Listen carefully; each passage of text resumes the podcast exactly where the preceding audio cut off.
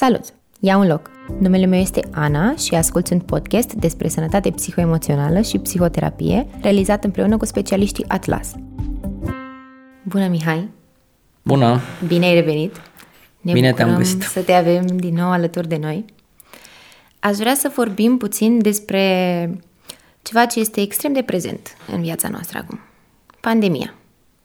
Suntem în pandemie deja de aproape un an de zile și aș vrea să te întreb ce simțim diferit în perioada asta, ce se schimbă în perioada asta cu noi și cu corpul nostru și ce este normal să se schimbe.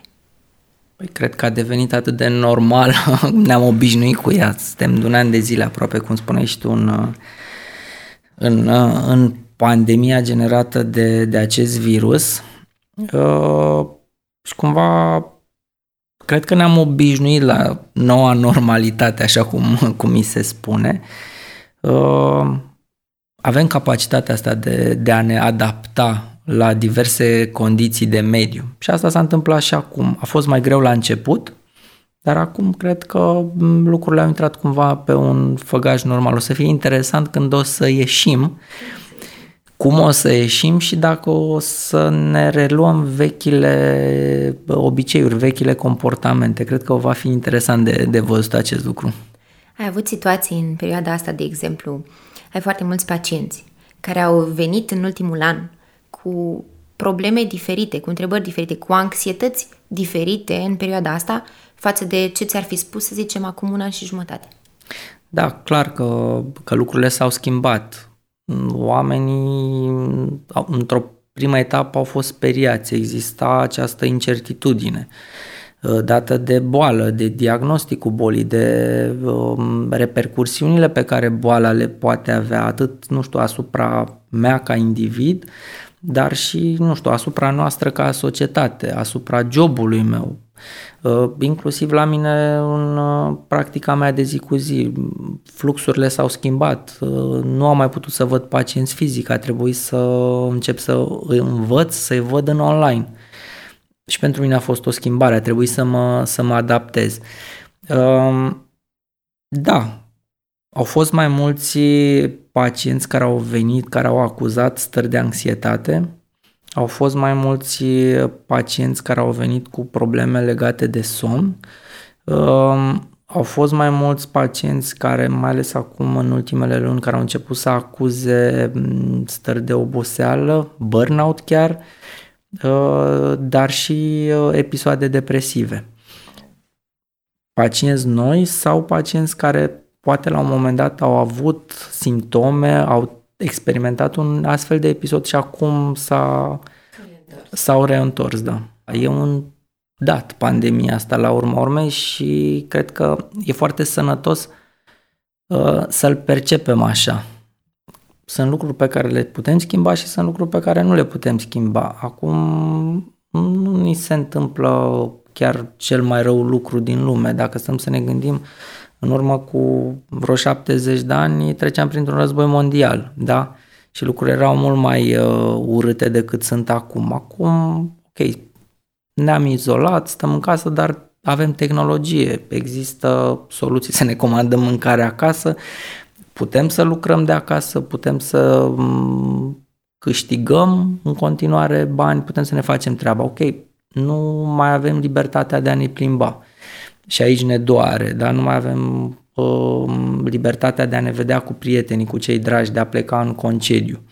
Lucruri care ne obișnuisem și erau plăcute.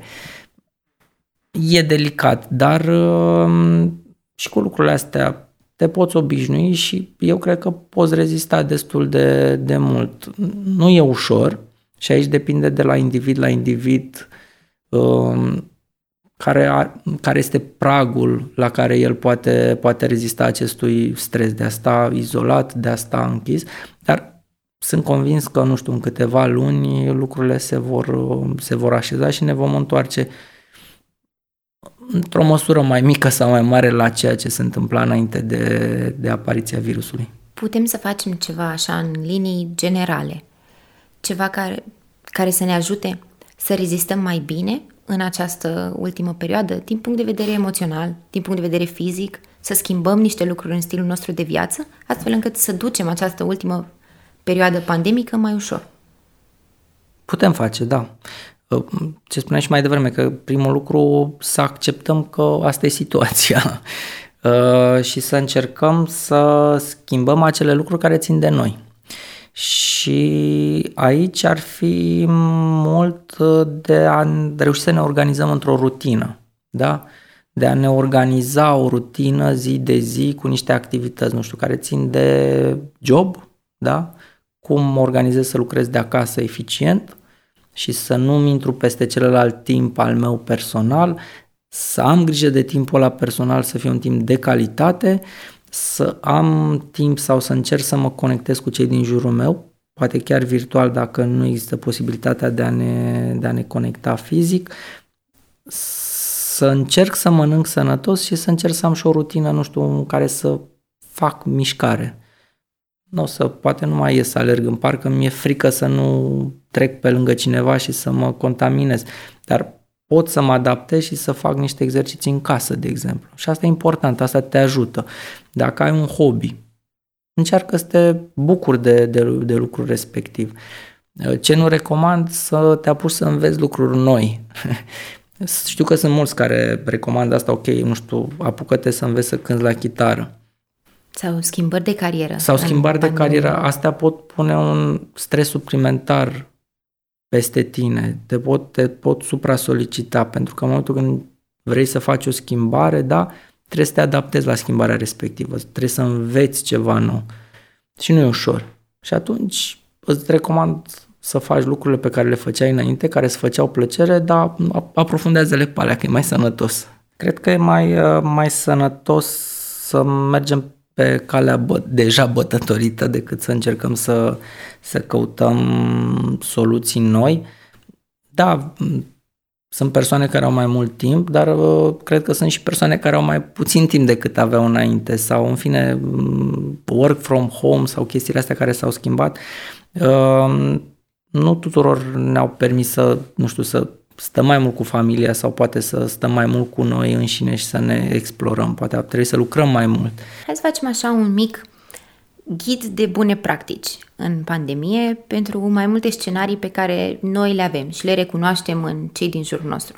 Avem, de exemplu, persoana care acum lucrează exclusiv de acasă și este de acasă de dimineață până seara. Acasă ai uh, biroul, ai casa, ai sala de sport, ai locul de joacă, ai parcul în care te plimbai, totul este în aceiași patru pereți. Și restaurantul. Da. La polul opus îl avem pe cel care continuă să meargă la birou și nimic din ceea ce știa el că este normal acolo nu mai există. Nu mai sunt colegii. Lucrăm în ture, nu ne mai vedem decât ochii. Masca, da. cum ar trebui să abordăm lucrurile astea și cum ar trebui să ne setăm noi granițele noastre și limitele în fiecare direcție, astfel încât să putem să ne adaptăm la acest nou proces, rămânând bine, stăpâni pe situație și fără să simțim că batem cumva pasul pe loc. Ok, plecăm cu Plecăm cu cel home. care stă acasă, da. Probabil uh, majoritari în, în etapa aceasta.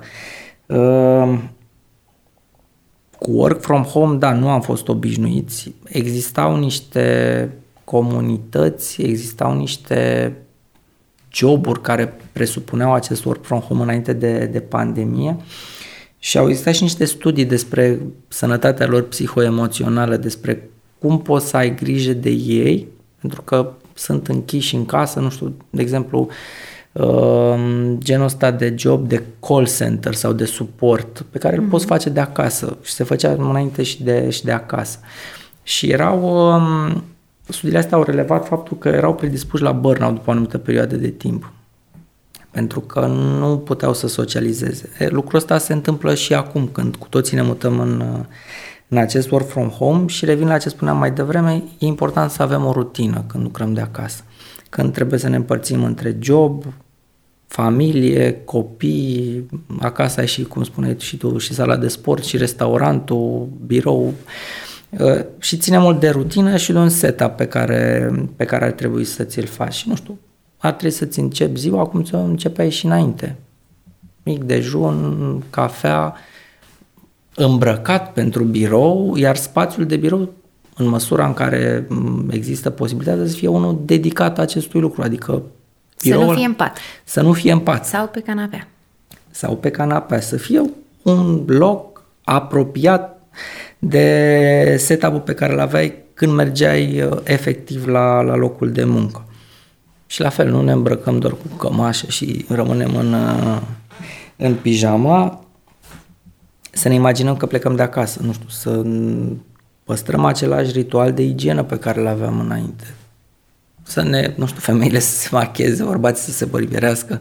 Uh, pentru că acum, ok, ai întâlnirile pe, prin videoconferință, îți oprești camera și nu știi nimeni cum arăți. Nu e ok, e bine să te vezi și cumva recomand ca aceste întâlniri virtuale să fie cu camera pornită. E mai sănătos să-l vezi, să te obișnuiești la Adică să, încă să folosești acest uh, limbaj al gesturilor, da? E important. Dacă oprești camera, auzi doar vocea și nu e același lucru.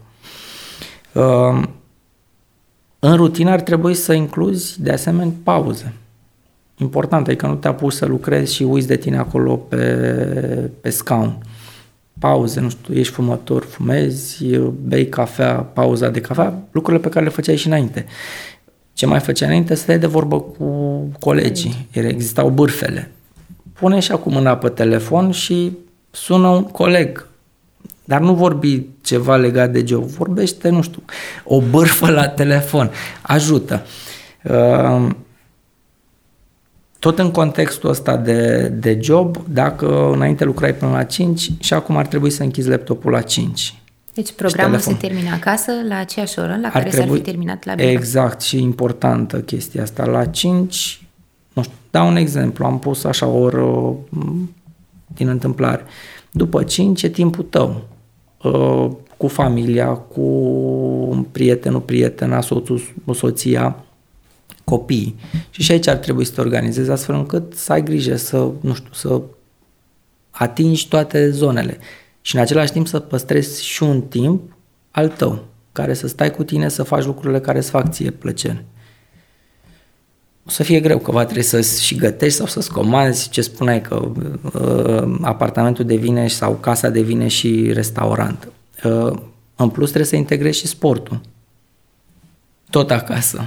Uh, și să nu, nu știu, să devii, nu știu, după ce ai terminat jobul, te montezi în canapea telecomandă, probabil Netflix, seriale și, și cam acolo atât. rămâi. Și acolo rămâi, eventual uh, niște fast food comandat repede și, și cam aia, pentru că nu e un mod de viață sănătos. Și la celălalt capăt îi avem pe cei ale căror povești eu, de exemplu, le țin minte de la începutul pandemiei, cei care povesteau că merg în continuare la birou. Pentru persoanele care merg acum la, la locul de muncă, da, persistă această teamă de contaminare, trebuie să ai grijă, trebuie să te dezinfectezi, trebuie să porți masca tot timpul. Nu te mai întâlnești într-o sală de ședințe cu încă 10 oameni, te întâlnești doar cu 2 oameni sau cu 3 oameni ca să păstrezi distanțarea, există circuite. E un pic mai complicat, dar cred că lucrurile acestea se pot învăța. La început mai greu, te pot stresa, poți să faci, să ai stări de anxietate, poți să faci atacuri de panică chiar. Am avut oameni care m-au sunat că au făcut atac de panică în momentul când au ajuns la birou, pentru că erau foarte speriați că se pot contamina. Dar ușor, ușor ne, ne adaptăm, ne, ne obișnuim. Pentru ei, da, e important să accepte că asta e realitatea în momentul când încep să aibă simptome, să aibă stări de anxietate, să facă atacuri de panică, le recomand să vorbească cu un specialist care îi poate, um, îi poate ajuta să treacă mai ușor și să înțeleagă de ce li se întâmplă acele lucruri și cum le pot uh, combate. Și mai avem categoria celor care au fost forțați să-și mențină același program dacă nu chiar să-l extindă pe perioada pandemiei și aici vorbim despre cei din sistemul medical, despre polițiști, pompieri, jandarmi, despre curierii care acum ne construiesc micul nostru restaurant în sufragerie și despre apropiaților, despre cei care stau acasă și știu că sunt izolați și că cei dragi lor sunt expuși în continuare zi de zi unui pericol. Medicii asta fac și cumva ar trebui să fie pregătiți și pentru astfel de evenimente. Uh, știu că inclusiv la mine în spital am discutat cu mai mulți colegi care normal erau speriați la început că um, trebuie să lucrăm mai mult sau că trebuie să ne schimbăm modul de a lucra. Dar la urma urmei este o profesie care presupune anumite riscuri la un moment dat. Nu știu, putea să fie război și puteam să fim detașați, nu știu, pe, pe front și să facem medicină. Acum, da, e mai greu, trebuie să stai echipat, trebuie să te protejezi pe tine, trebuie să-i protejezi pe cei din jurul tău și în același timp să-ți faci, să-ți faci treaba. Și la fel, e o, treabă, e o problemă de adaptare, care ușor, ușor a survenit. Oamenii s-au adaptat, au înțeles că așa funcționează lucrurile și s-au, um, s-au, s-au supus acestei, acestei schimbări. Problema intervine atunci când această rutină se transformă în oboseală, iar oboseala în burnout, pentru că medicii sunt prima profesie uh, ca și predispoziție pentru a face burnout. Și e, ar fi trist să nu avem grijă de ei și pentru că nu, mai avea la, nu, nu am mai avea la cine să apelăm în, da, în tot momentul noi respectiv. avem de suferit dacă ei suferă. Exact, și cumva ar trebui protejați. Și s-au făcut destule demersuri astfel încât personalul medical să, să fie protejat. La fel în cazul celor care lucrează, nu știu, administrație, poliție sau alte servicii de genul acesta.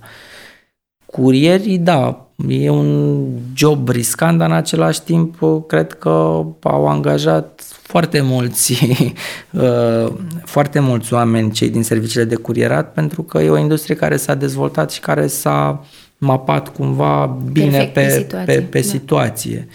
Uh, Comerț online, serviciile online. Ne adaptăm, adică găsim soluții să supraviețuim. Cred că asta e cel mai important. Și o să învățăm multe din, uh, din pandemia asta și vor fi multe lucruri care, din punctul meu de vedere, nu se vor nu se vor schimba, vor fi noua normalitate, că tot ne place termenul ăsta, vechea normalitate, noua normalitate. Ai avut pacienți în perioada asta care au apelat la tine și ți-au spus că ei nu mai pot, că anxietatea la ei a ajuns la un nivel la care ei nu mai pot suporta, că efectiv ei nu reușeau să treacă prin procesul ăsta natural mai lung sau mai obositor de adaptare? Da, Uh, au fost pacienți, dacă care au spus că nu mai pot, că nu, că nu mai rezistă. Uh, sunt și oameni care, nu știu, fac atacuri de panică, ar vrea să iasă, dar în același timp atacurile de panică nu, nu îi lasă să, să funcționeze. Acum depinde de structura fiecărui, uh, fiecărui individ.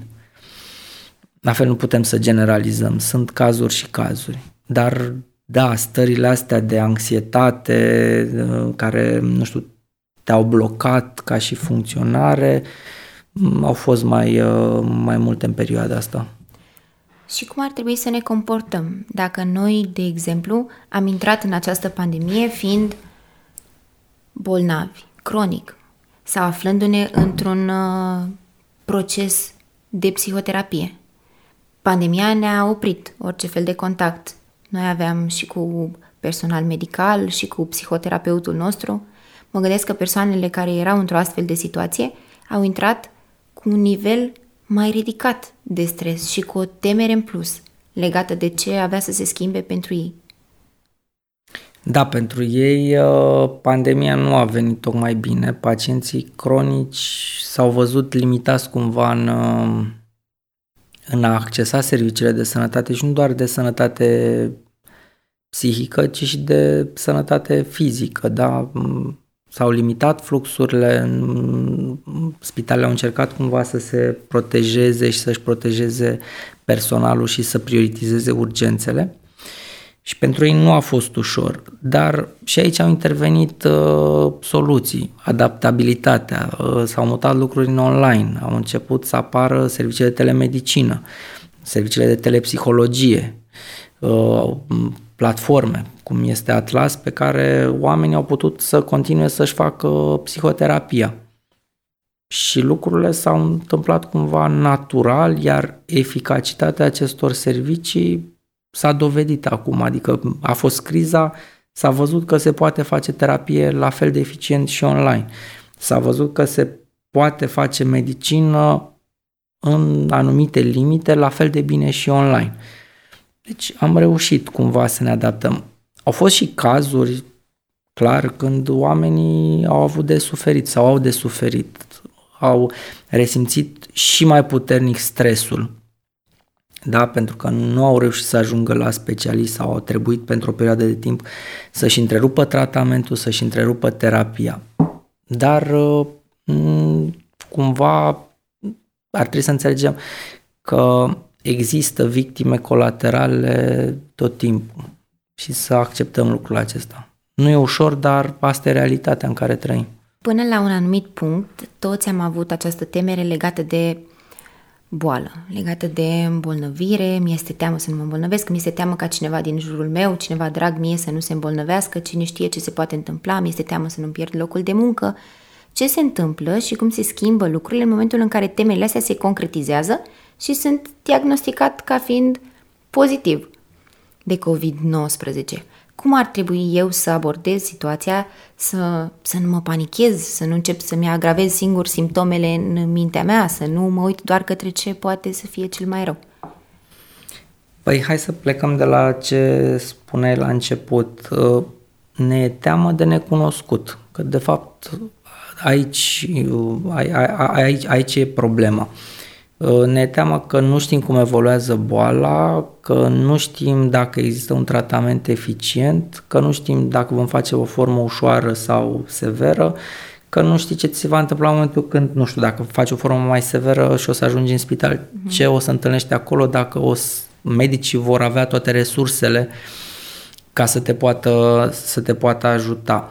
Și lucrurile astea au fost cumva amplificate și de presă, de rețelele de socializare unde au circulat tot felul de uh, fake news. Fake news, da, fake news, da, sau chestii de astea super alarmiste, că nu s-au expus și lucrurile bune, că au existat soluții, au fost oameni care au intrat în terapie intensivă și au ieșit de acolo. Uh, deci cumva plecăm de la teamă, că în momentul când te infectezi, nu prea mai poți schimba mare lucru. Trebuie să accepti că ești infectat și să vezi ce se întâmplă mai departe. Adică trebuie să încerci să păstrezi calmul, să apelezi către, adică să urmezi protocolul, nu știu, să anunți DSP-ul, să te testezi, să anunți medicul de familie în funcție de severitate, să mergi la spital sau să stai acasă, să-i protejezi pe cei din jurul mm-hmm. tău pe cât posibil și să accepti că asta este și să vezi ce se, ce se întâmplă. Poate ajuta faptul că vorbești cu cineva din familie, că vorbești cu un prieten, de multe ori ajută uh, faptul că vorbești cu cineva care a trecut prin, prin, experiență. prin experiența asta și dacă el spune, uite, a fost ok, eu n-am avut nimic, am avut simptomele astea și astea și astea și le-am depășit în 3 zile, în 5 zile. Uite, nu am sechele, sunt ok acum. Da, clar te ajută. Adică chestia asta de exemplu poate fi, poate fi, poate fi mm, utilă, poate fi folositoare. Cum ar trebui să privim sau cum ar trebui să ne îmbărbătăm când suntem puși în situații care erau normale până acum un an de zile, să mergem la medic, să mergem la stomatolog, să ne vizităm familia în alt oraș sau să mergem cu metroul la prânz, la Piața Unirii și suntem puși acum în situația asta din nou și ne dăm seama că nu facem lucrurile cu aceeași ușurință. Am o reținere în a intra într-un metrou aglomerat. Am o reținere în a intra în cabinetul stomatologic. Da, anumite lucruri pot fi temporizate. Poți să nu mergi cu metrou, poți să mergi pe jos. Sau poți să, nu știu, să iei un alt mijloc de transport care să fie mai safe. Adică tot timpul există o variantă de a fi mai sigur, de a te proteja. Tot timpul există alternative. Ok, vrei să-ți vezi familia, aici nu prea ai, nu prea ai, uh, ai alternative, dar și aici poți să faci anumite acțiuni astfel încât să te protejezi pe tine și în același timp să-i protejezi și pe ei. Nu știu, mască, dezinfectat, stat la distanță. Și trebuie să revenim la aceste comportamente, trebuie să începem ușor, ușor să ne vizităm prietenii, familia, mm-hmm. să ne vedem, respectând niște măsuri de, de precauție care se pare că au intrat în normal acum. Am ajuns cumva într-o zonă a fobiilor mai degrabă. Iar ca să tratezi o fobie, faci o desensibilizare, expui pacientul, persoana respectivă la stimulul care îi provoacă anxietate, care îi provoacă respectivul atac de panică. Așa ar trebui să procedăm și acum, să începem ușor, ușor să ne expunem la lucrurile care, care ne înspăimântă, care ne provoacă anxietate. Într-un mod cât se poate de, de sigur. Vorbeam la început despre faptul că suntem prinși în această stare de incertitudine la nivel mondial. Și pe lângă asta, avem o incertitudine din punct de vedere profesional. Mulți dintre noi financiar. Mm-hmm. Sunt multe persoane care și-au pierdut joburile sau care stau în continuare cu temerea că și-ar putea pierde jobul și nesiguranța pe partea financiară sau faptul că au avut de suferit îi afectează din punct de vedere emoțional. Cum depășești situația asta, știind că nu sunt neapărat foarte multe lucruri pe care le poți face acum ca să te stabilizezi? Cum cooperezi cu faptul că știi că pandemia ți-a provocat o suferință din punct de vedere economic și tu trebuie într-un fel sau altul să te redresezi? Păi trebuie să te bazezi pe foarte mult pe certitudini. Pentru că, ok, sunt oameni care și-au pierdut jobul, sunt oameni care poate și îl vor pierde, dar nu știu, trebuie să te, adică fiecare ar trebui să se evalueze în contextul lui. Ehm, pandemia nu înseamnă, nu știu, că toți o să ne pierdem joburile sau așa. Trebuie să vedem, nu știu, să încercăm să ne ancorăm în realitatea de la locul de muncă, să evaluăm acest risc de a rămâne fără, fără job. Nu ar trebui să ne panicăm înainte de a se întâmpla anumite lucruri. Ai vorbit mai devreme despre faptul că ar trebui să nu ne panicăm că ne pierdem jobul înainte de a ne-l pierde. Și cred că în perioada asta mulți dintre noi am devenit așa experți în scenarii negative. Ce ar trebui să evităm, să facem sau să ne spunem în perioada asta pandemică, trecând mai departe de a nu ne dezinfecta și spăla pe mâini? Cred că cel mai important e să nu ne mai facem scenarii, să ne bazăm pe realități și nu pe presupuneri, pe um, imaginație, pe ce s-ar putea întâmpla dacă. Hai să vedem ce se întâmplă în contextul actual și în realitatea dată, nu dacă o să zică șeful că nu știu ce, o să mă dea afară și nu, concret, nu te-a dat nimeni afară, nu a zis șeful nimic, azi ai un loc de muncă, nu știu, mâine poate nu o să-l ai, da. Vedem. Bucură-te de ziua de astăzi, nu te mai gândi neapărat la ziua de mâine. Trăiește clipa, cred că asta e cel mai important. Tot tu ai spus la început că tu crezi că o să învățăm niște lecții benefice din această pandemie. Și aș vrea să te întreb cu ce crezi că ar trebui să rămânem emoțional? Care sunt concluziile pe care trebuie să le tragem, care să ne ajute să rămânem pozitivi de acum înainte? Uh-huh. Uh, orice criză este o oportunitate sau așa ar trebui să o privim, o oportunitate de a dezvolta lucruri noi, de, știu, de a evolua tehnologic. Uh, la fel ar trebui să o privim și noi. Uh, o criză, faptul că ai trecut printr-o stare de anxietate, ar trebui să te ajute să fii mai uh, puternic. mai puternic, să capeți acea reziliență față de problemele psihoemoționale. Cred că așa ar trebui privite, privite lucrurile, cu încredere, ce nu te omoară te face mai puternic.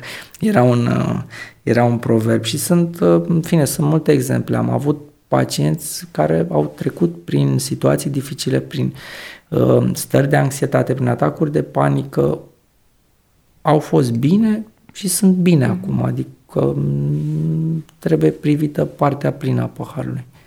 Mihai, îți mulțumesc că ai fost alături Și de eu noi mulțumesc. astăzi și ne-ai dat încredere și că ne-ai spus că prin ce trecem acum ne va face mai puternici. Îți mulțumim că ai luat un loc alături de noi. Ai ascultat un episod din podcastul despre sănătate psihoemoțională și psihoterapie, realizat împreună cu specialiștii Atlas, de către Ana Ciocănel și Laura Popa și găzduit de Saga Space, studio de înregistrări. Podcastul poate fi ascultat și pe platformele de distribuție de podcast și văzut pe YouTube. Dacă ți-a plăcut ce ai ascultat astăzi, te așteptăm și pe Facebook și Instagram să ne spui ce ți-ai dori să abordăm în episoadele următoare.